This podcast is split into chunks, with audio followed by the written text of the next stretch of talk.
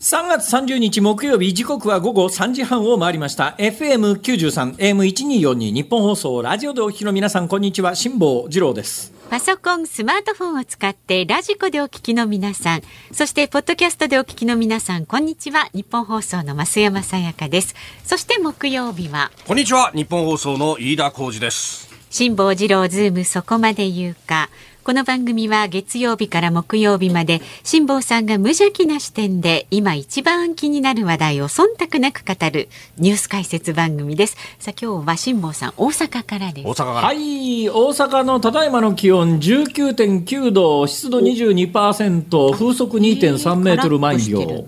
へえ、カラッと非常にあのカラッとしててお花見日和ですね。関西ここへ来る途中まああのソメイヨシノが見事に満開はい。いいですね。今週末すっごい盛り上がるんじゃないかなとそうですよ思います。ね東京は今どんな天気ですか？東京もいいお天気で、えー有楽町日本総屋上の温度計17.5度湿度49.8%もうね日比谷公園の桜が満開で人が群がってるなという。そうですか、はい。まあ、桜咲く満開といえば飯田君。何ですか？プロ野球開幕だね。おおそうですよ。そうなんです。そうねなんです。今日からねそうそう。えー今日先行して1試合、日本ハムとあ今日楽天の試合。先行して1試合だけなんだ。そうなんです。残はい。り、えーっと残り5試合か、そうですね。残り5試合は明日ですか。はい。さあ今年は注目だよね。いやーね本当ですね。阪神が2年連続優勝するかどうか。いやいやいやいや、そうですよ。まさか二軍の話してますか？あのですねあのですね。まああのすでにね。先ほどいや実はですね、はい本番前にすり合わせするのを非常に大きなことを忘れてましてですね。どうしました？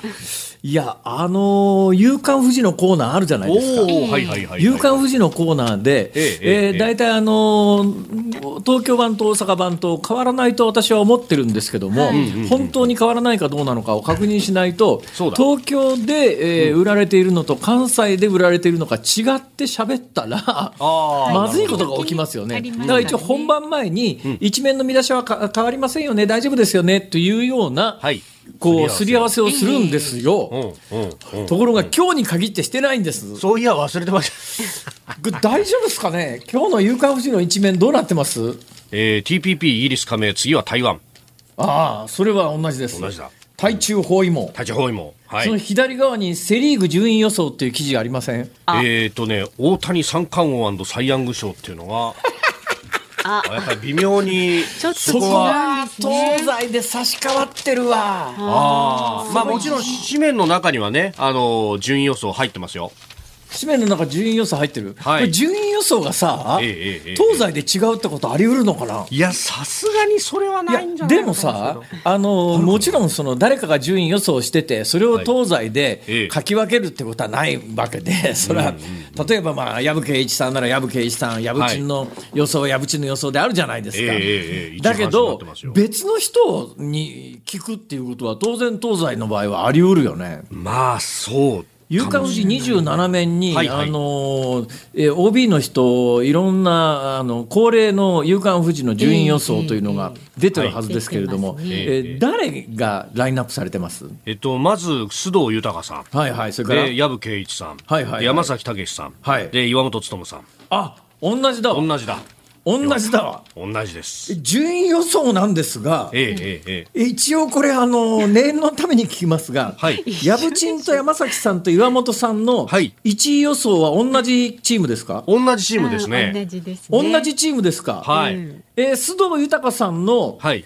えー、1位予想は巨人ですか？巨人ですね。え須藤さんの1位は巨人ですね。はい。はいそれで藪ちんと山崎さんと岩本さんは別のチームが1位ですね。別のチームがそうですね。わかりました。同じです。紙面は。紙面が同じだと確認できましたので、自信を持って後ほど夕刊富士のコーナーはやりたいと思います。よかったです。気使うわ。すごいな。このオープニング5分を使って壮大な打ち合わせっていう。いやいや、公開打ち合わせてほら、でも今、まあでも確かにそうか、一位、だからね、関西版の夕刊富士はですね、セ・リーグ順位予想、はい。えー横に3人の顔写真がありましてねほうほう藪氏山崎氏岩本氏っていう3人の顔写真があるんですよ。へーおー。えーそれは全くないですね、はい。東京湾はね。大谷。さんの顔がドンと横にありますね。そうですね。そうなんだ。やっぱりね読者の思考に合わせてるっていうかね読者の方が何を喜んでいただけるかということをちゃんとこう東西でちゃんと分析して、確かにそうでしょうね。ね、見出しをつけ分けてるという。だから中身に関して嘘はどこにもないわけで。はい、はい。だからどこを見出しに取ってくるかというので、やっぱりその読者の皆さんが喜びそうなことを当然見出しに取ってきた方がいいわけですから。うんうんエキュリは特にね。はい。ということで、後ほど楽しみにしてくださいね。はい。はい。お本当に。飯田君！何ですか？儲かってる？いやいやいやいや儲かるも儲からないもほらサラリーマンですから。いや、そうなんですよ。今日、後ほどのニュースのコーナーでですね、多分ニュースのコーナーで喋りきれないと思うんですけども、テレビ東京のあの、給料の話とか出てきたわけですよ。出てきますね、はい出てきますね。ね。初任給が上がるよと。デフレだかインフレだか、まあ、あのとにかく給料が上がるだか上がらないだかいろんなニュースがあるじゃないですか、ええあります。そんな中ですね私の身近なところでいろんなところで若い人にですね最近ね集中して「君さ給料いくらもらってる?」って聞くんですよ。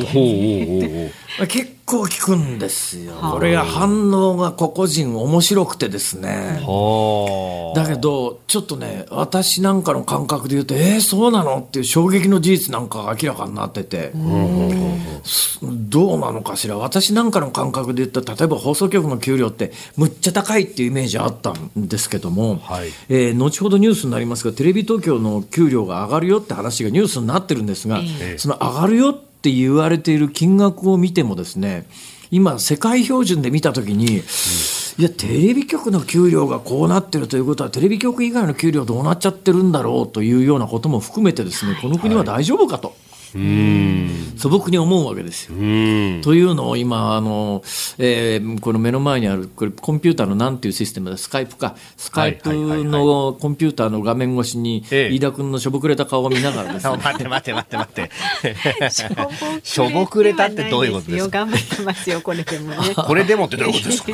これでも頑張ってるってどこの部分を指しておっしゃってるんでしょうか？いいえ。いえ。やそんなことをね、深く考えるわけですね。いやー確かにね。これやっぱりね若い人、はい。なんかほら4月で人事異動の季節じゃないですか、はいはいはい。そうするとこのタイミングでですね、ええ。なんかあの風の便りでですよ、えいろんな会社もうそろそろ辞めるとかですね、はい。他に移るとか次のステージに行くとかっていう人もいるわけですよ、はい。そうするとまあそ個々人いろんな事情があるでしょうけれども、まあ経済情勢も含めてですね、世の中どうなってるんだろうなということをこの本当に桜の咲く時期って私はつくづく考えてでそのさそれを考えながらうん今年の桜は綺麗だけれども、来年もこの桜は見られるのかなとかほらそういうことをね最近はつらつら考えるわけですよ。はいどうしました？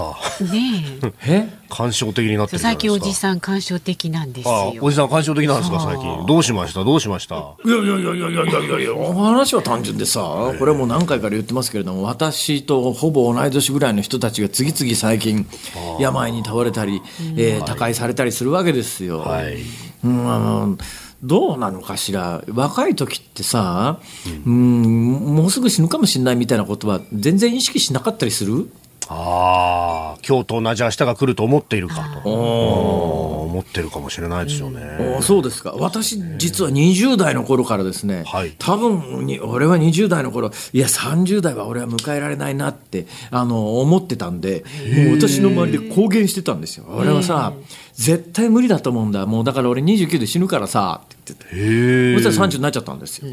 ほいでそしたら周りにですね。俺も絶対30代で死ぬから。もう40代の自分なんか考えられないから。もう絶対30代で死ぬんだって言ってたんです。よ。ほうほう。だから40代になっちゃったんですね。で40代になってもう絶対50で人生50年だからもう50より先生きるなんか人生考えからみたいな ことを言ってたんですよ。ええふっとふっと気がついたら50になっちゃったんですね。いや50いやもう限界だと。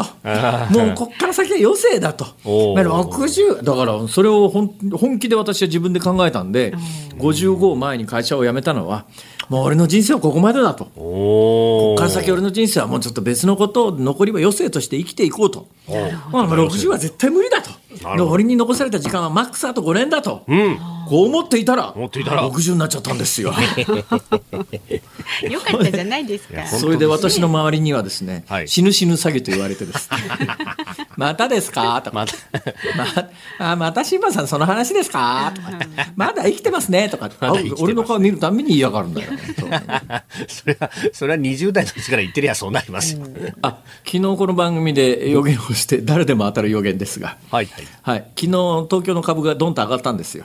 ね、これはあの配当決定日ですから、はい。多くの株が、ええ。配当決定日というのは、昨日の段階で株を持っていたら、はい。えー要するに配当は配当金は支払われるし株主優待で牛丼のあのただけんとかくれるから、はい。とりあえず昨日は株持っとこうと、えええーところがですね、翌日になると、はい。もう昨日持っていたら、その権利が全部確定するので、えーだったらもうあの売っちゃおうと、翌日は別に持ってる必要ないわけで、ええ高いうちで今とと。もは手放しといて、他の方法で次の、えー半期に一度のはずですから、次の,、あの配当確定日まで別のところで投資をして、そこで利食いをしてですね、次の配当確定日1日だけ株式買って、はい。それで配当をもらって、株主優待もらってみたいなことをする人が、あのそんなに少ないわけではないので、はい。今日はいわゆるそのもう昨日確定しちゃったんで、はい。今日は持ってる必要がないんで、売っちゃおうっていう、これが配当落ちっちゅうんですけども、はい。今日は配当落ちが出るので、今日はおそらく落ちるだろうという、まあ、誰でも当たる予想をしたら、当たっちゃったですか、どそううですか、今日？当たっちゃいましたね。どうなりました、今日の株は？はい、えー今日の東京株式市場日経平均株が昨日と比べて100円85銭安い、えー、2万でも、配当落ちで100円落ちはすごく、あの、要するに、まあ、実際は上がっててもおかしくない株式市況って感じですね、これね。そうですね。終値2万7782円93銭と、まあ一時250円超えて下げたんですけれども、ええまあその後、あの、前日のアメリカの株式が上がっていたということがあって、で、特にハイテク中心に上がってたんで、えーそれで、まあ、あー下げ幅を縮めたというそうですね今日なんかどーんと下がってもおかしくない日に100円落ちで済んでるということは、実質まあ上がってるような基調だなっていう感覚ですねですね、これね。まあ、プラス、為はい替が今、1ドル132円50銭付近ということで、ちょっと円安触れてるんで、輸出関連株とか買いの材料にはなるかなと。えー昨日のこの時間と比べて50銭ほどの円安となっております。なるほど。さあ、辛坊治郎ズームそこまで言うか。この後は昨日から今日にかけてのニュースを振り返るズームフラッシュ。で、4時台は国交省の元次官が空港関連会社の人事に介入かというニュースについて。で、5時台はオープニングでね、今お話にありました開幕戦が行われます。北海道日本ハムファイターズの新球場、エスコンフィールド北海道にズームしていきます。番組ではラジオの前のあなたからのご意見お待ちしております。メールは z o o m zoom アットマーク一二四二ドットコム。メッセージの応募フォームがね便利ですのでぜひご活用ください。番組のホームページチェックしてみてください。で番組を聞いての感想ツイッターでもつぶやいてください。ハッシュタグ漢字で辛坊治郎、カタカナでズーム、ハッシュタグ辛坊治郎ズームでつぶやいてください。では今日のズームオンミュージックリクエストのお題です。辛坊さん。はい。今年も阪神優勝と聞いたときに聞きたい曲。今年も阪神優勝と聞いた時に聞きたい曲です悩みね。ますね。いくつかありますいもんね。くつかなんか来そうなのがもう目に浮かぶというえ、そうですか？え当然、六甲おろしは外しますよ。おあーー、六甲おろし外しますか？え、六甲おろし入れといたら、それ、確かにね、それ。読み切れなくなっちゃうじゃないですか。昨日だって、ほぼほぼ30読まされてですね。ねたくさんのね 方木綿のハンカチーフ除外しなかったもんですから、ー大変後悔をし読みながら後悔して、間で息継ぎ2回しないと最後までいかないみたいな。は いじゃあえっ、と、えー今年は？はい。阪神今が年も阪神優勝だと聞いた聞いた時に。あのあれよあれオマリーの六甲おろしも外します。やっぱり。やっぱりそうですか。楽しくなりますけれどもね、あれじゃあそれを外してということで、あれよあれ選曲の理由も立川澄人さんの六甲おろしも外します。まあ、六甲おろしをまるっと外してください。あそうですねまるっと。そうです。はい。えーメールはズームアットマーク一二四二ドットコムこちらでお待ちしております。さあこの後はですね最新のニュースを辛坊さん寄せ張り切ってこうこの番組にねそうですねえー で頑張っていそんなこと一言も言ってないでしょいただきましょう忖度忖度。はいはい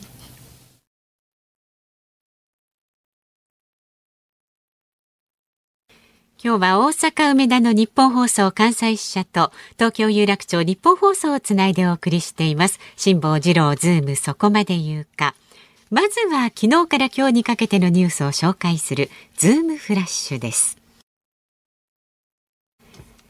京都府亀岡市の保津川下りで船が転覆した事故をめぐり今日午前警察と消防が現場から400メートルほどの下流で人を見つけたということです警察は行方不明となっている40歳の船頭の可能性があるとみて確認を進めていますウクライナのゼレンスキー大統領は AP 通信のインタビューで中国の習近平国家主席とここで話したいと述べウクライナに招待したことを明らかにしました。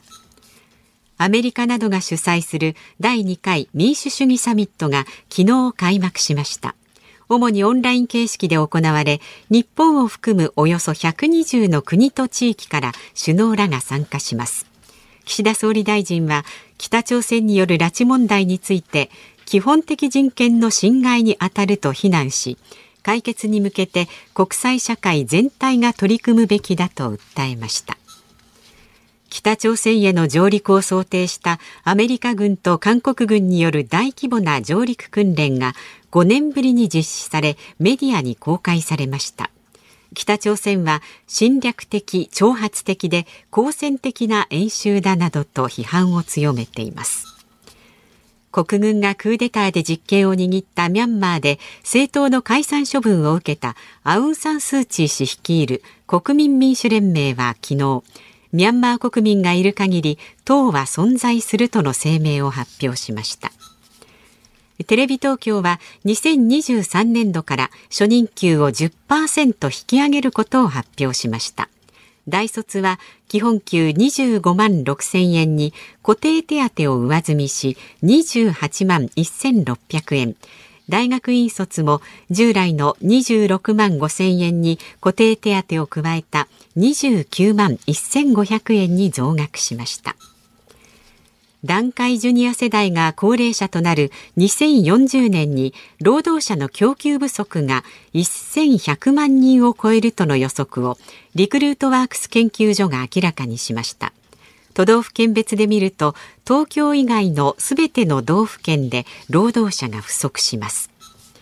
JR 東海 JR 西日本 JR 九州は東海道山陽新幹線の16両編成の列車について特大荷物コーナー付き座席のサービスを5月24日の乗車分から開始すると発表しました。車内のデッキ部分に特大の荷物置き場を整備します。あれ？特大の荷物置き場ってさほいほい今でもあの新幹線乗ると、新幹線のあの一番前と一番後ろのドアに近いところの座席の背もたれの後ろの空いてるところ、あそこは別予約になってて、特大荷物置き場になってるな、あそこ。すでにあるんじゃないの？そうです、そうです。で、これは今回、デッキのところにいい整備をするあれとは別にっていうこと？あれとは別にと。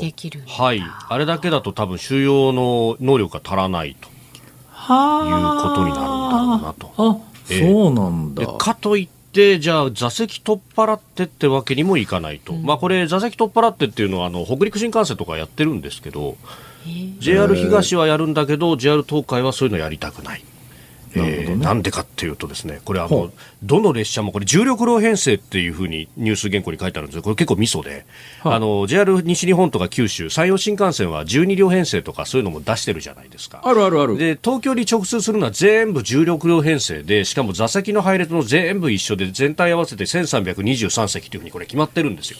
よく覚えてるね、それ。すごいね。これね、JR 東海の人に聞くと、ここがプライドなんですと言うんですよ。っていうのは、いや、なんかあって、車両を差し替えなきゃなんないって時に、座席の配列が違うと、一個一個もう一回はめ直さなきゃなんないと。で、下手すると、あぶれちゃう人が出るとかになるんですが、これ全部が一緒だと、本当は光に使うやつを望みに投入しても全く問題ないです。同じ席座れますよってことができるとああ、飛行機なんかであの、機種変更すると座席が変更になっちゃうようなことが電車では、新幹線では起きないようにできてるわけだ。昔実は起こってたんですね。JR 西日本が500系っていうですね、川蝉って呼ばれる列車使ってた時に、あそこだけ先頭車両が少し形状が違うんで、ずれたんですよ。で、これずれたの嫌がって、列車としては使えたのに、あの、東京までは来ないでくださいみたいなね、圧力があったんです、昔。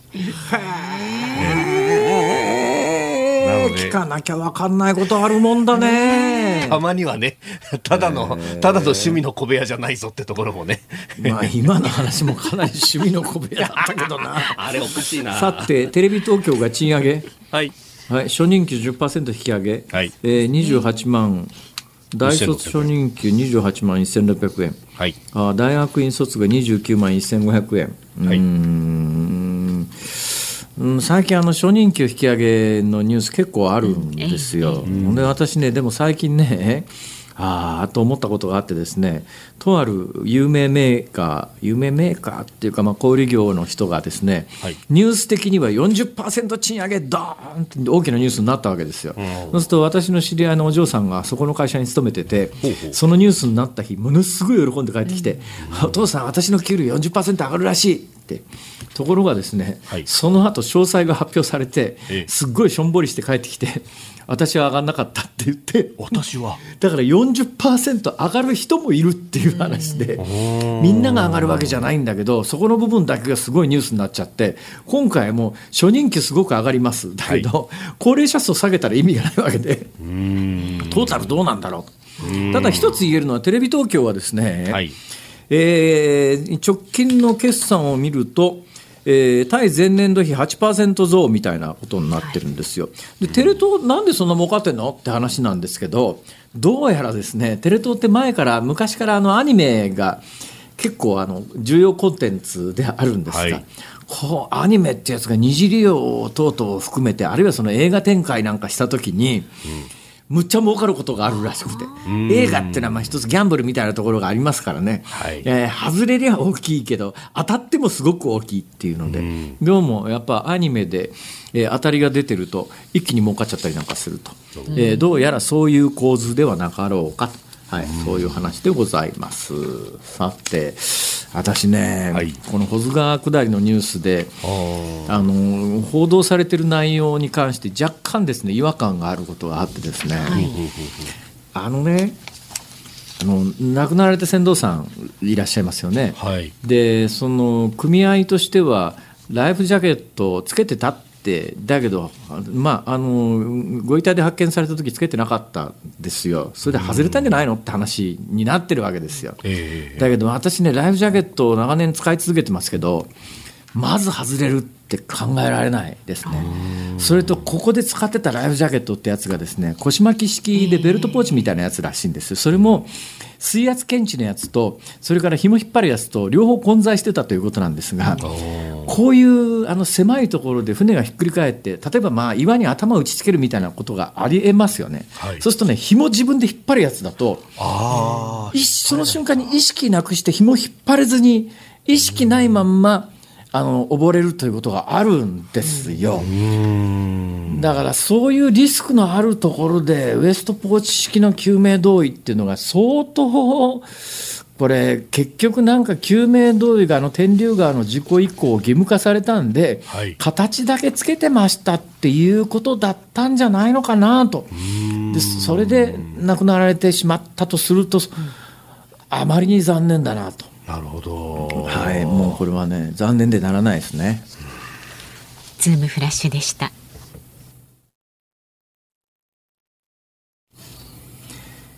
3月30日木曜日時刻は午後4時3分を回りました大阪梅田の日本放送関西支社から辛坊治郎と東京有楽町日本放送第三スタジオから増山さやかと飯田浩二の3人でお送りしております。はいズームそこまで言うか今日もご意見をいただいております。どうもありがとうございます。どうす。まずはですね神奈川県藤沢市の主婦の方67歳全馬場さんです。全馬場さん？全馬場さん。あれ？インドのあの占いの人なんですなんだそれはサイババさんです、ね、ああそうか。失礼しました。はい。似て非なるものですね。はい全馬場さんです昨日から孫とハワイに来ています。あらまあ、そらいいですね。羨ましい。ね物価高くて驚いてるでしょう。で、全馬場さんはですね、本当にポッドキャストで聞けるんですね。感動です。ハワイでお聞きにくださってますね。ポッドキャスト聞けるんですね。あれなんかあの SNS やいわゆるそのソーシャルネットワークじゃないや、なんかああいうのでも海外に行くと聞けないやつありますよね。中にはね。ああ、あのなんかそういう制限かかってるのありますね。国 YouTube とによっかあんのかな。て、そうですね。あの、特にね、ハワイと反対側にちょっと行ったあの国は、あーあまああそこはちょっとそれは別の意味で特殊ですけどね。VPN 使えわない中国のこと言ってますか？おっと。朝の番組はそこ V そこなんでそんなに小さな声で言う必要があるんですか朝の事実だからしょうがないじゃないですか。このズームはどうかわかんないですけど、朝の番組、 Cozy Up は、えー VPN を使わないとですね、普通にアクセスしたら全くダメだっていうのがリスナーさんからメールできておりました。皆さん使えませんよ聞けませんよって。ああそうですか。かっていうことは私が入ったらどうなるかね VPN ってあのと仮想の仮想は、いそうですね。パーソナルネットワークってやつですね。ネットワークそうですね。はい。はい。仮想施設網といたします。国に事情はありますが、ええこの全馬場さんええアメリカはは、大丈夫。はい、日本に帰ったらマスクしなきゃいけないんだねとノーマスクの開放感に浸っています。そうですね。海外行くとまずあの街中でマスクはもうしなくなりましたね、東南アジアなんかは今年の1月行った時にはまだ結構街中であのマスクしてらっしゃる方いましたけど、先週ラオス行ったらもうほとんど街中ではしてる人いなかったですね。ねで結局マスクって何のためにしているのか疑問ですよね。ウイルスじゃなくて人目というふうにねおっまあしゃって、ます私はそこまで言いませんけれども人目のえー意味も十分あるということは間違いないと思います、私も基本的にあの東京で絶対マスク外さないのはやっぱりえーマスク外した時に生じるかもしれないトラブルみたいなものは できるだけ避けようという意識が働きますからね、えー人目かどうかともかくとして、はい。社会的な付き合いとしてやってるってこともありますよね。で実はあのコロナの前に私別の番組で、えーあの実はマスクがインフルエンザの予防にどのくらい役に立つかみたいなものの論文がどの程度世界に当時ああるのかないのかって話を、はい。結構専門家呼んで議論したことがあるんですが、当時の見解で言うとうんよくわからないっていうのが結論でしたね。で今回の一連のことを私なりに観測していてやっぱり映らないという効果はほとんどないけれどもやっぱりあの飛沫を拡散させないという、えーその効果はそれなりにあるのかなという気はしております。はいそれから岩手県からは46歳のベガッタさんですね。へいへい。こんにちは。夕べ仙台から夜行バスで東京に遊びに来ました。仙台から夜行バスで東京ですか？仙台から東京だったら割と距離近いんじゃないですかね。そうですかね。で朝食で築地場外のラーメンを食べに行ったんですが外国語が飛び交そうですね、っていましたね。まあ、築地場外ほとんど外国の方ですね。あの辺はね。ところで辛坊さんといえばケチで有名ですが。いやいや、なんてこと言うんですか。私は何回も言ってますけど、ケチじゃなくて SDGs なんだって。SDGs。ところで持続可能ななんちゃらなんですよ。ケチで有名ですが東京ですか？かぶせた。かぶせました一応ね東京大阪を、えー大阪間をねバスで来たことはありますか？ちなみに仙台から東京で一番安いのが4000円で東京に行けますよと。えー私ね、一回だけ東京大阪間を使って朝着いたことがあったな。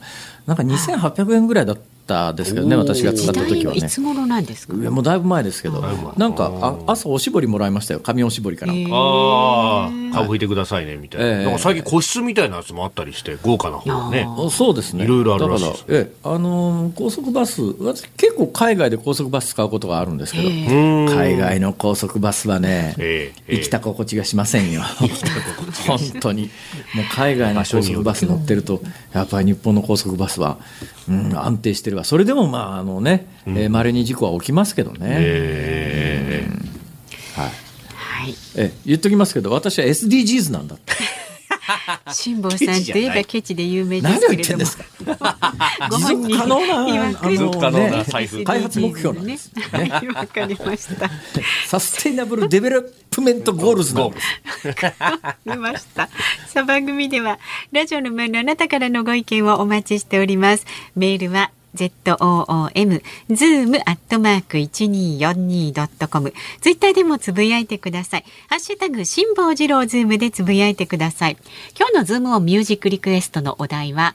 今年も阪神優勝と聞いた時に聞きたい曲です六甲おろしは除いてください除外してくださいそれ以外でねお待ちしておりますさあこの後4時台は国交省の元次官が空港関連の会社の人事に介入かというニュースについてズームしていきます。番組スタートから5年。初のイベント開催決定。飯田浩司の OK Cozy up。激論。有楽町サミット in 東京国際フォーラム。6月25日日曜日午後3時から会場は有楽町の東京国際フォーラムホール A 作家で自由民主党参議院議員の青山茂春さんジャーナリスト須田慎一郎さん評論家宮崎哲也さんそしてあのコメンテーターも続々登場。豪華論客たちによるここでしか聞けない激論をリアルで体感してください。6月25日開催最高に熱い討論イベント。チケットは絶賛発売中。詳しくはイベントホームページまで。辛坊さんが独自の視点でニュースを解説するズームオン。この時間解説するニュースはこちらです。国交省の元次官が空港関連会社の人事に介入か。今朝の朝日新聞は国土交通省の元事務次官が去年の12月羽田など各地の空港でビルの運営などを手掛ける民間企業空港施設の幹部に対して国土交通省 OB の副社長を社長にするよう求めていたことが分かったと報じました。この元次官は東京メトロの現会長本田勝氏です。本田氏は今朝報道陣に対して関係のある方々に懸念、不快感を招いたとすれば、私の軽率な行動の不徳の致す限り、反省しなければならないと述べました。え？ー、え？ー、この話を私に喋らせしますか？お！やばいっすよ、それ。やばいっすか？うん、この手の話結構私ね、ええやばいこといっぱい知ってますからね。いっぱい知ってる。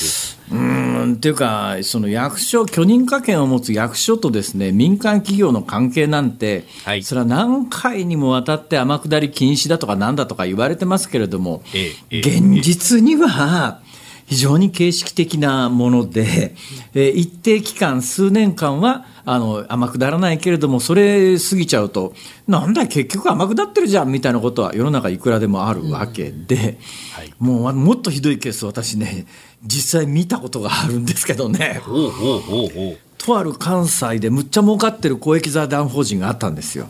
まあ、公益財団法人中太って、まあ、いやそのそれを始めた人の才覚でむっちゃ儲かってたんですね。はい、だけどまあ一応あの公益財団っていうあの一応公益社団財団法人社団法人、まあ、どっちかですね、っていうのを名乗ってたんで公益性があるわけですよ。はい、だけど多分それ始めた人はいや、自分の会社みたいな感じで、まあ、いや、自分の会社みたいなもんだから、そこの稼げでる金は全部自分のもので使ってたりなんかして、でそこに監督官庁があったんですね。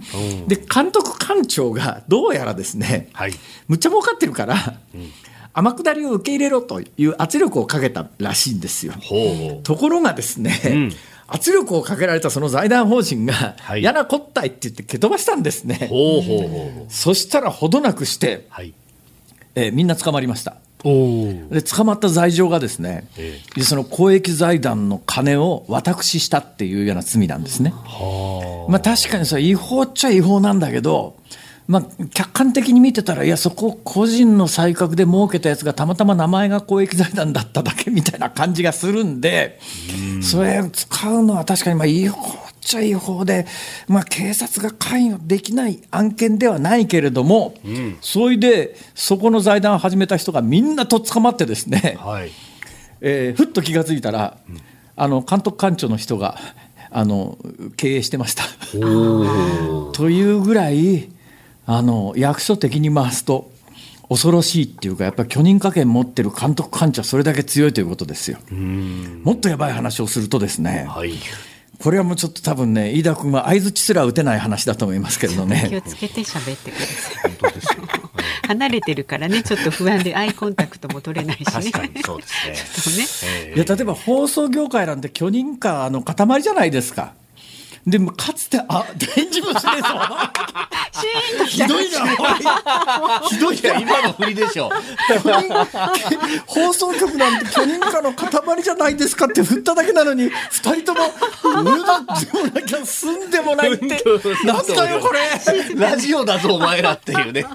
あびっくりしたううんぐらいは言うかなと思ったんですけどうんぐらいは言うから、おっしゃる通りですね。いいやいやまあまあ、巨人化のあ塊ですよ。の巨人化の塊で、だから昔はですね、ええね、その巨人化権を持つお役所からですね、はい。えー放送局のトップに天下るなんていう事例は、枚挙にいとまがありませんみたいな、まあ、監督官庁と民間企業とそういう関係って結構ズブズブだったりなんかして、えー国交省、はい。で国交省って、まあ、いやええ、もうかなりあからさまな利権の省庁だったり、まあ、小さな声でしか言いませんけれども、え例えばもともと国交省ってはい。建設省とか、はい。国土庁とか、はい。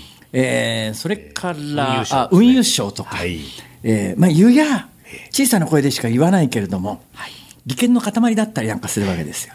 特に建設省なんて相当その匂いがするのはですね、はい。これももう常識常識が常識っていうのが変な話なんだけども、日本の政治家の地方政治家の役割ってどういう政治家の役割を果たしているかというと、はい。公共事業っていうのがあるんだけど、公共事業って基本的に入札をちゃんとして、ね、えーその行政がこのぐらいの幅であの工事発注しますから、えーその中で一番安いところがに任せますよっていうので、みんなで競争入札ってやるじゃないですか。だけど本気でそんなことをし始めたら、特定の会社にばっかり仕事が固まると、えー潰れるところも続出するし、地方の秩序が保てないっていうんで、談合というのが行われるわけですよ。ね、で談合で、まあ、ここに5社あるとしたら、その5社に、まあ、5社がちゃんとご飯が食べていけるように、5社の従業員がちゃんとご飯を食べていけるようにっていう、まあ、必要枠みたいな形で違法行為なんだけど、談合って言ってですね、今度の工事は A 社、次の工事は B 社、次の工事は C 社、で、特定の会社に仕事が重ならないようにとかっていう談合の仕切りみたいなことが行われて、これは違法行為で時々、もうごく稀に摘発される。で、今回のオリンピックなんかはごく稀のケースなんだけど、そうすると地方の政治家が何のために、えーいるかっていうと、全部の政治家とは言いませんけれども、特定の有力政治家のいるところなんかで、よくある話なんですが、その地域の公共事業は、そこの政治家の事務所を通さないと、特に大手の案件に関して言うと、最終的に揉めたりなんかするわけ、A 社と B 社とガチンコで業入札なんかし始めると、騒動になると、騒動になった時に、そのなんとか事務所で差配してもらって、そこでまあ、いや、公共事業をちゃんと分けていきますみたいなことをするみたいなところで、いわゆるそれがまあ、いや、そこの大本山が旧建設庁であって、そこが省庁再編で今の国交省になって、はい。非常にまあ、いや、あの利権の匂いがする官庁だったりするもんだから、だと思うんですけど。ここはもう、飯田君、あの、はい。うなずかなくてもいいけどさ、えー歴代国交省の、えー大臣は、はい。えー自民党じゃなくて、あの公明党の大臣、公明党の議員さんが歴代になるケースが多いのは、だからやっぱり自民党の議員さんがここの大臣に座ると、やっぱり利権の匂いがつきすぎるんで、利権の匂いの、ちょっと飯田君、はいふんとかへとかぐらい言ってもいいんだよ。いやいやいやいやいや、これね、あの、もっと言えば歴史の話になるとですね、まあ、自民党というふうに志保さん言いましたけど、その中でも、こう、特定の派閥の部分に非常にこうね、えーいろんなことが、だからかつてのそのね掘り下げ、て田中角栄さんとかの70年代ぐらいのところまでこうあ死んだ人だけ名前出すんだね。生きてる人は、他にも死んだ人は何人もいるよね。いやいやいやいやいや。いや、そうすると自民あ党のまあ中の主流が日本列島の真ん中の方とか西の方とか。西の方とかあの北の方とか。ええええええ。いや、だから、そう、そうなんですよ。だから今、確かに、あの、大臣公明党ですけれども、じゃあそのね、えー自民党が一旦ゲアした、じゃあその前はどうだったかっていうと、またさ、別の話になってきて、あの当時は、どっちかっていうと、厚生労働省の大臣の方が、公明党のポストだったりした時期もあるしというです。ええ。それでまあので今のは建設省から、はだけど国交省っていうのはもう一つ運輸省っていうのがあって運輸省はい。運輸省っていうのは、えー飛行機、ねはい。飛行機、まあ、あの空港はい。というようなところのまあ監督官庁で、空港の例えばセキュリティチェックの会社であるとか、い。えーそういうのを私の知ってる限りでは、えーとある運輸大臣があの会社設立みたいな、ちょっとそれはどうなんだ、倫理的にどうなんだろうと、私なんかこの商売やってて思うことが結構あるんだよね。えーだからまあいやその細かい利権の塊だったりなんかするわけで、それで言うとね、えー昨日あの鳥海さんがいらした時に、まあ、はい。ぼやいたんですが、ええ。今回、先週末、ラオスから帰ってきて、えー日本に入国するだけで、例えば税関検査、パソコンじゃない、スマホにまずいろんな情報を入力して、それをあの税関の荷物の回転引き取り台のところにある別の機械にかざして、で最終的に自動化ゲートで顔認証で入ってくるんだけど、はい。このシステム構築して、そのシステムを作る会社であるとか、いや、だからいろんなやっぱりあの行政が関わってお金が出るところがあるわけで、はい。当然そういうことって、えー極めて公平性に配慮しないと利権化するよねっていうようなことがみんな感じてる中で、はい。今回 国土交通省の役人トップだった人間が、はい。全然関係ない会社にある日行って「君とこの副所長今度あの社長にしてくんない?」って。例えばよはい。俺がね日本放送の社長に突然面会を求めて。はい。えーっとですね、うん、飯田君を次の社長にしてくれませんかね。ありえねえだろ、それ。関連会社でもなんでもないのに。えで今回、東京メトロっていう会社の会長と、はい。えーそのまあ、いや話しに行った空港施設社っていう、空港施設社、空港施設っていう会社なんだね、これそうですね。空港施設っていう会社が。また分かりやすい名前の会社だね、これ。えその空港施設っていうのと東京メトロは何の関係もない、何の関係もないんだけど、東京メトロの会長さんがある日突然、全然関係のない空港施設っていうところに行って、ーはい。あのさ、えー次の社長なんだけどさ、今、あの副社長やってる国交省の OB いるじゃない？あれ、社長にしてくれないか、もともと御社はさ、あの設立してからずっとあの国交省の、うんね、元役人が社長だったわけで、まあ、あのちょっと今、一旦それがなくなっその慣習がなくなってるけども、元の慣習に戻そうよって、全然関係ない会社の社長が乗り込んできて言われて、きっとまあそれで。今の社長うんがカチンときたんだろうね、これ、この情報がリークされた背景は。だけど、そういうことが非常識だと思わないところがやっぱり、ちょっとやっぱり異常だよね、そういうのにちょっと少なくともさ、はい同じやるんでもって、別にやれって言ってるわけじゃないけどさ、同じやるんでもさ、恥ずかしさみたいなものがどっかにないかと。いう気がするんだわ。それ堂々とやっちゃうっていう感性が、なんかちょっと一昔前の天下りが当たり前だった時代から感覚抜けてないよねっていうのが、やってることは同じなんだけど、同じことはやってるにしても、ちょっといくらなんでもえっていう感じが、私は感覚的にするんですよ、井田君。いやーこれまたあの国土交通省のその事務次官としては本田氏は2015年までのお方でいらっしゃってと。だからそこからもうすでに78年経っているというところだったりもするんですよね。で、そうすると、まあ、あの、一定の年限までは、あーかつてのその、お利害関係のあるところとのおやり取りはしちゃいけませんよっていうのが、まあ、あるんですが、まあ、それを超えてくると。で、かつ、まあ、やっぱりこうね、OB も歴代面々とこう、な、毎年こう、送り出されるわけなんで、いらっしゃる中で、じゃあ、この人がこの人の一存なのかどうなのかっていうのはまた別の問題として、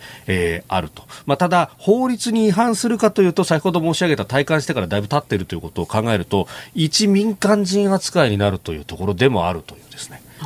ええええええ、報じられていることのインパクトとその法律論というのがまた別だという話もこれ。だからこそ、この本田氏が会いに行くということになったのかどうなのかっていうですね。いや大阪今日ね、曇りなんですよ。次郎 結局俺に言わせんじゃねえか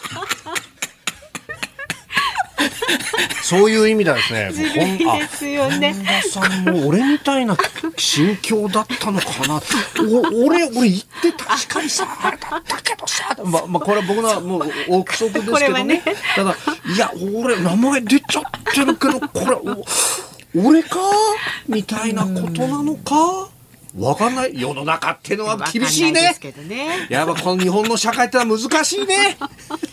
いや、あのね、はい、あのまあ、私なんかね、もともとはね、まあちょっと、ある程度は認めてやらないと、ちょっと日本の役人ってどんどん質は落ちるし、うん、やっぱり日本日本の今の低迷がどどうしてこれ起きてるかっていうのはいろんな理由があるんだけど一つはやっぱりね官僚の質が明らかに落ちてるんだろうと思うんだ。うん、というのはさっきあのテレビ東京の新入社員の賃金の話しましたよね。はい、で冒頭もちょっとこれ言うのやめとこうと思って言わなかったんですがその最近若い人と話してて。はいやっぱりね、外資系の企業に勤めて、30歳前後の人が、一体今、いくらの給料をもらってるかっていうと、まあ、あの日本の多分同じ年代の人の企業、給料の倍から3倍ぐらいもらってる。ね、そうするとあの日本の役人の給料って、まあ、日本の基本的に普通の企業と準じてる、公務員の給料は、まあ、基本そうなってますから、そうすると、えーまあ、ぶっちゃけ東大法学部出たとして、はい、えー、役人になりました、難しい試験通って役人にやになりなりました。えー、20代で働いてますと、うん、そうすると同期で見たときに、外資系の金融機関とか、コンサルとか入った人、横並びで見たときに、給料3倍かよと、はい、だけど昔の官僚は、でも一定年齢経てば、まあ、時間でトップまで行かなくても、順次、いろんな天下り先に行って、天下り先に行ったら、えー、年収最低でも2000万ぐらいが保証されて、えー、自分の個室があって、えー、秘書がついて、えー、運転者のつい運転手さんのいる車があてがわれてというので60前後からまあまあ65ぐらいまでかな。大体それで2年ぐらい勤めるとえー、あの日本で上場企業なんか基本的に昔からの慣例で2年間の給料とその後もらう退職金っていう役員の退職報酬っていうのはほぼイコールだったりなんかするわけね。例えば2年間の報酬総額が5000万円っていう企業で役員やってると役員辞めるときに5000万円の退職金が出たりなんかするわけですよ。ほいで別の会社に行くとやっぱり2年間役員勤めてであの官僚 OB って確かに若い時給料安いけれども60前後まで行って、関連の法人天下ると、2年間役員やって、莫大な退職金もらって、また2年間別のところに行って、いくつか渡り、3つぐらい渡り歩くと、まあ、退職金だけで2億から3億ぐらいになるよねと、その間、の個室もつくよねっていうのがあるから、その給料安くても、頑張れてた人たちが、そのそれがもう一連のあの天下り批判等で全部権利を剥奪された結果、ごく時間まで行った人でも今回みたいな騒動に巻き込まれて名前が上がってまあ、東京メトロの会長、クビになることはないだろうけれども、でもやっぱ今後、監視は厳しくなるね、この東京メトロという法人自体がね、一体誰が役員やってるんだっていう、どういう経歴なんだって、必ずチェックされますから、はい、そういう道がどんどんどんどん狭くなってくる、まともな人材がそういうところに行かない、外資に流れる、官僚の質が落ちる、結局、なんか役に立たない税関検査で顔認証システムみたいなものを導入することに地道を上げちゃうというような、なんか衰退の原因作っちゃってるんで、だからあまりそういうの締め付けるのは私はどうかなとは思うんだけど、はい、だからこそ、うん、常識の範囲っていうのがあるだろ、あんたたちっていう、うん、今回のやつは明らかにどうかしてるっていうかさ、常識から外れてるというところが私はね、最大の問題なんだと思う、飯田君。あここはうなずいていいのか？締めましょうかじゃあ。締めましょうズームオンでしたニッポン放送辛坊治郎ズームそこまで言うかをポッドキャスト YouTube でお聞きのあなたいつもどうもありがとうございます。日本放送の増山さやかです。お聞きの内容は配信用に編集したものです。辛坊治郎ズームそこまで言うかはラジオ局日本放送で月曜日から木曜日午後3時半から毎日生放送でお送りしています。番組はラジオの FM93 AM1242 に加えてラジコでもお聞きいただけます。ラジオラジコではポッドキャスト YouTube 版にはないコンテンツが盛りだくさん。アトムさん吉田由紀ちゃんの中継企画。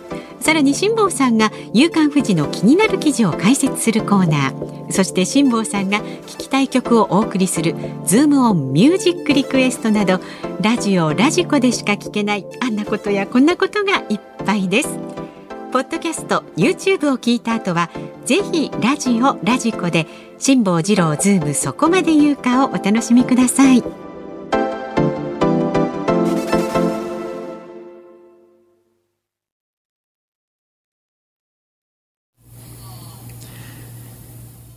3月30日木曜日時刻は午後5時を回りました。こんにちは辛坊治郎です。こんにちは日本放送の増山さやかです。こんにちは日本放送の飯田浩二です。5時を過ぎました。ズームオンミュージックリクエストをご紹介してまいります。はい。はい今日のありがとうございます、はい、ありがとうございます。お題はですね、はい。今年も阪神優勝と聞いた時に聞きたい曲、なお六甲おろしは除くということで皆さんからリクエストいただいております。はいまず栃木県にお住まい63歳男性の梅干し小僧さんです。うん海援隊で冗談冗談をお願いしますと。ほうほうえー毎年開幕前によく聞くお話ですね。冗談冗談。ん？今年はあながち冗談じゃない方法じゃないだう。ろ方法じゃないですよ。いや、冗談かどうかっていうのは、それはまあシーズンが終わった時に分かることでありまして。ええええ本気ですよ、本気。ほら、ほうよ。あれよ。続いて、えー、阿これ比越。岡田監督知らないと全然面白さが伝わらないんだあでもねね、よく知らなくてもちょっと面白いですよ。あまあでもかなり似てます顔を思い浮かべていただければ。そうそうほら、ほうよ。それでは次の曲いってください 千葉県我孫子市57歳、はい私の彼は御用聞きさんです。阪神が優勝は考えたくありません。え？多分最下位でしょう。はいリクエストはテレサテンさん最下位。うまいね。笑ってる場合じゃないだろ本当ですよ。うまいねとか言ってる場合じゃないですよ。何？そうですよ何言ってるんですか？で続いては京都市にお住まい京都からラジコプレミアムで聞いている48歳おっさんさんです。おありがとうございます。ね辛坊さん今年は優勝って言わないんですよ。あれですですか？これは。あれです。ああれ。れですあれほら、ほうよ。あれよ。あれ。ということでザ・ ブルーハーツで夢をリクエストしま夢？す。これは、あれも欲しいこれも欲しいもっと欲しいもっともっと欲しいあれも欲しいっていうねあれもね。あということですよ。あれよ。あれも欲しいね。あれあれあれあれ。あれあれ足立区の吉田喜太郎さん60歳男性、はい阪神優勝と聞いた時の曲は、うん米津玄師さんのレモンレモンですか？歌詞がはい。夢ならばどれほど良かったでしょう 松山さん音程に若干の難ありですね 今のこれね難しいね、はい。歌ってくださいいや無理でです。はい。難しいんですって。夢ならばってそんな何を言ってるんですか？あれよ、あれ、夢ちゃうで、あれよ。神奈川県横浜市の国広さんはい。58歳の男性の方、もうかなりね皆さんちょっとあれに引っ張られてますが。おお。えー、 SMAP の夜空ノムコウをお願いします。今年の阪神岡田監督の言うところのあれ。あれあれよ。あれあれ。あれをあれよ。目指しています、曲の出だしのどうぞあれから僕たちは何かを信じてこれたかな？微妙だな。微妙だな。微妙だな。完全に外れてるわけでもないんだな これが。ちょっとね。出だし低くしすぎたっていうね、後悔が。まあ、ええこれを少し不安な阪神ファンの今の心境ああ、なるほどね。確かにね、何かを信じてこられたかどうかと。いやいやいや、あれよ、あれ。あれ。信じとるよね、あれね。です苦笑してますよ辛坊さんが反応してないえーえーいいです。はいどうぞご苦労様です。長野県飯田市から焼肉の町56歳さんですね男性。ほうほう。ほう。阪神が優勝すると聞いて聞きたい曲は、はい。植木仁さんはいそれまでよ。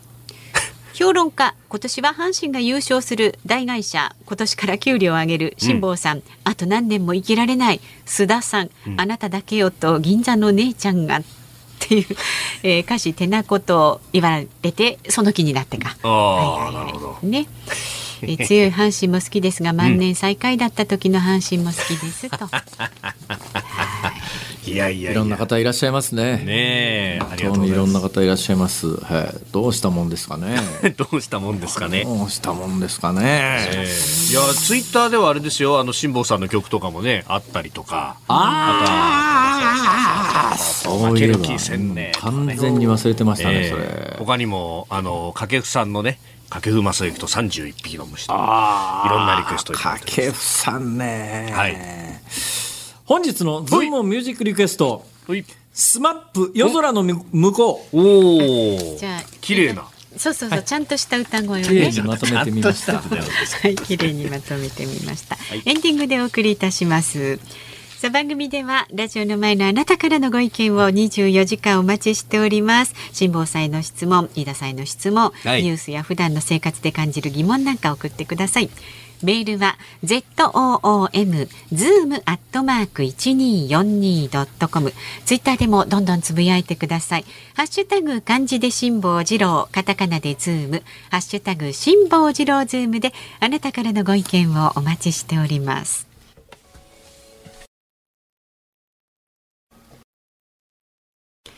辛坊さんが独自の視点でニュースを解説するズームオン。今日最後に特集するニュースはこちらです。新球場エスコンフィールド北海道今日開幕。北海道北広島市に建設された新球場エスコンフィールド北海道で今日北海道日本ハムファイターズと東北楽天ゴールデンイーグルスの開幕戦が行われますえー先ほどニュースにもありましたけれどもね、サウナや温泉、ビールの醸造所などもありまして、いずれも観戦しながら楽しむことができると。えー球場の外にはグランピング施設も完備しておりまして、野球を中心に多様な娯楽を提供する街づくりを目指して、官民一体の取り組みが進んでおります。さあ今日のね開幕戦の実況を担当します日本放送清水久志アナウンサーと今つながっていますあの清水アナウンサーにはね先週の木曜日、侍ジャパンがほら帰国会見をするって言って1時間押しちゃった時にもお世話になってますんで辛坊さん、はい呼んでくださいそうですよ。清水さん、その説はお世話になりました。はい、辛坊さん、増山さん、飯田さん、こんにちは。よろしくお願いします。します今どちらですか？はい、北広島市にありますエスコンフィールド北海道のバックネット裏一塁よりの放送席に私と今日解説谷重元信さんと一緒に今試合前楽天の練習を見ている状況ですね。どうですか、その新球場は？あのやっぱり見た目がパッと明るくそして何よりも天然芝の球場なんですね、屋根はあるんだけれどもしっかり芝を育成できる施設が整っている天然芝で。でどちらかというとき球場というよりは例えば東京の施設だと両国国技館とかあの、うんえー武道館日本武道館を思い出してください。ああいう感じですり鉢状のスタジアムなので、まあ、3階とか2階でもだいぶね球場のそのグラウンドまでは手が届くような位置に感じるそんなスタジアムになっているしやっぱり芝なんでグラウンドレベル近づくとね芝のね青っぽい匂いが香りが楽しむことができるというところもあってちょっと新しい全く新しいスタジアムなんですがもう4時の開門で人が人人人で大変なにぎわいになっているエスコンフィールドです。もうあの今日のチケットは当然全部売り切れたらしいですね。そうですね。もう今日は本当にもうラッキーなこの3連戦は本当にファンクラブの方ですら買えなかったという超プラチナチケットなので、まあ今日来れる人はもう早い時間から来て楽しんでますね。あの場所なんですけども、北広島のその、えー新しい球場があるのは、例えばあの札幌市内からだったらどのぐらいかかるんですか？そうですね。札幌市内から車で20分から30分で千歳空港と札幌の間にありますので、まあ千歳空港からもう車です有料道路使えれば30分ぐらいですかね。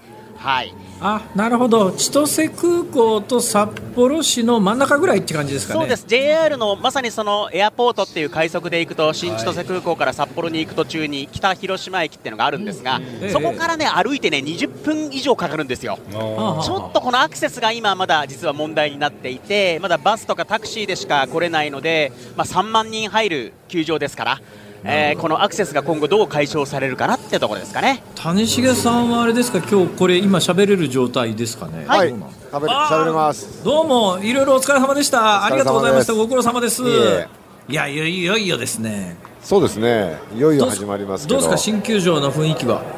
いや、やっぱりね日本にない球場のかあの雰囲気で、ええまあ、やっぱりいいですね、環境としてはいいと思います、野球をする環境としては。ああなんかそこの球場、ほれあの出来上がった時にバックネットまでの距離が、はいなんか規定よりもあの短いんじゃないかとか結構話題になったじゃないですか。なりましたね。どうまああんまりもどうしてですか？僕はね問題じゃないと思いますね、その距離っていうのは。ああ逆に、まあ、個人的には、えあの遠いより近い方がいいですね。えまあそうですねお客さんも目の前で見られまあ、ますもんね。それそうですね、それにキャッチャーでいうと、はいあの後ろにそらしたときに、広いと取りに行くのが もうと面倒くさいんですよ。時間もかかっちゃうし。時間もかかるし、だから塁をねもう一つ与えてしまうんで、キャッチャー的にはね後ろが狭い方がいいんですよ。えそうなんですか、はい。なんか私なんか素人考えるとですね、はい。後ろが広い方が上がった球取ったらアウトになるからアウトになりやすいとかそんなことないんですか？それはないです。ないんですね。ほとんど、はい、変わらないです。変わらないんだ、はさあ飯田君、はい、いや、ファン谷さんとしては、谷さん、まさにそのお話で一つお伺いしたいのが、はい。今までのその札幌ドームっていうのは、むしろ広くて有名だったような気がするんですが、はい。これ、守り方、やっぱ変わってくるもんですか、い、守り方自体はそんなに変わらないですけど、まあ、キャッチャーの、まあ、キャッチャーが特にね、キャッチャーの後ろが広いんで、札幌ドームは。だから、かなり意識はしてましたね、もうなんとか前に落とさなきゃっていう。あなるほど、はい。後ろそらしたら大変なことになる。とはですねピッチャーの視覚で、はい、そのキャッチャーの後ろがこう広いのと、はい、その近いのとではまたねピッチャーもちょっと違うと思うんですよね、視覚的心理的に。心理的に。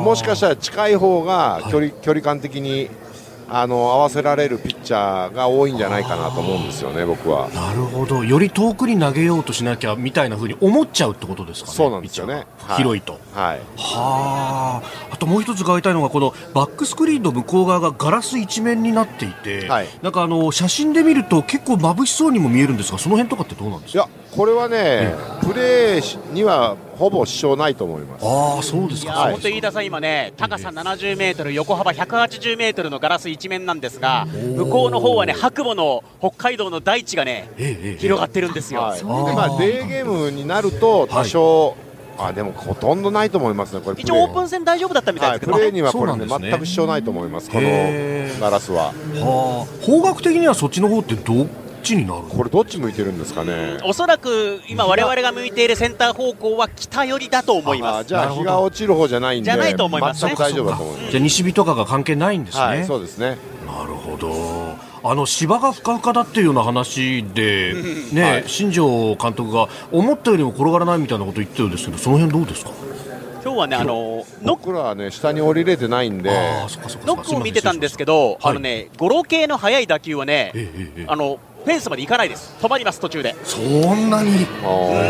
それぐらい、まあまあ4センチぐらい、まあ、競馬よりはさすがに 短いですけど、あの4センチぐらいの芝丈ですいやいや、ええ。競馬のあのー 芝生は結構長いから。え今日はエスコンフィールド、馬場状態、量です。ね、あのゴルフ場のね、ええフェアウェイぐらい。そうです、そうです。ゴルフ場のフェアウェイ、なるほど。いや清水さん楽しみですね、そうですね、ワクワクしますけれども、この盛り上がりとともに、プロ野球の幕開け、はい2023お伝えできればと思います。はい、この後の実況よろしくお願いいたします。沢清水さんありがとうございました、はいありがとうございましたはいありがとうございました。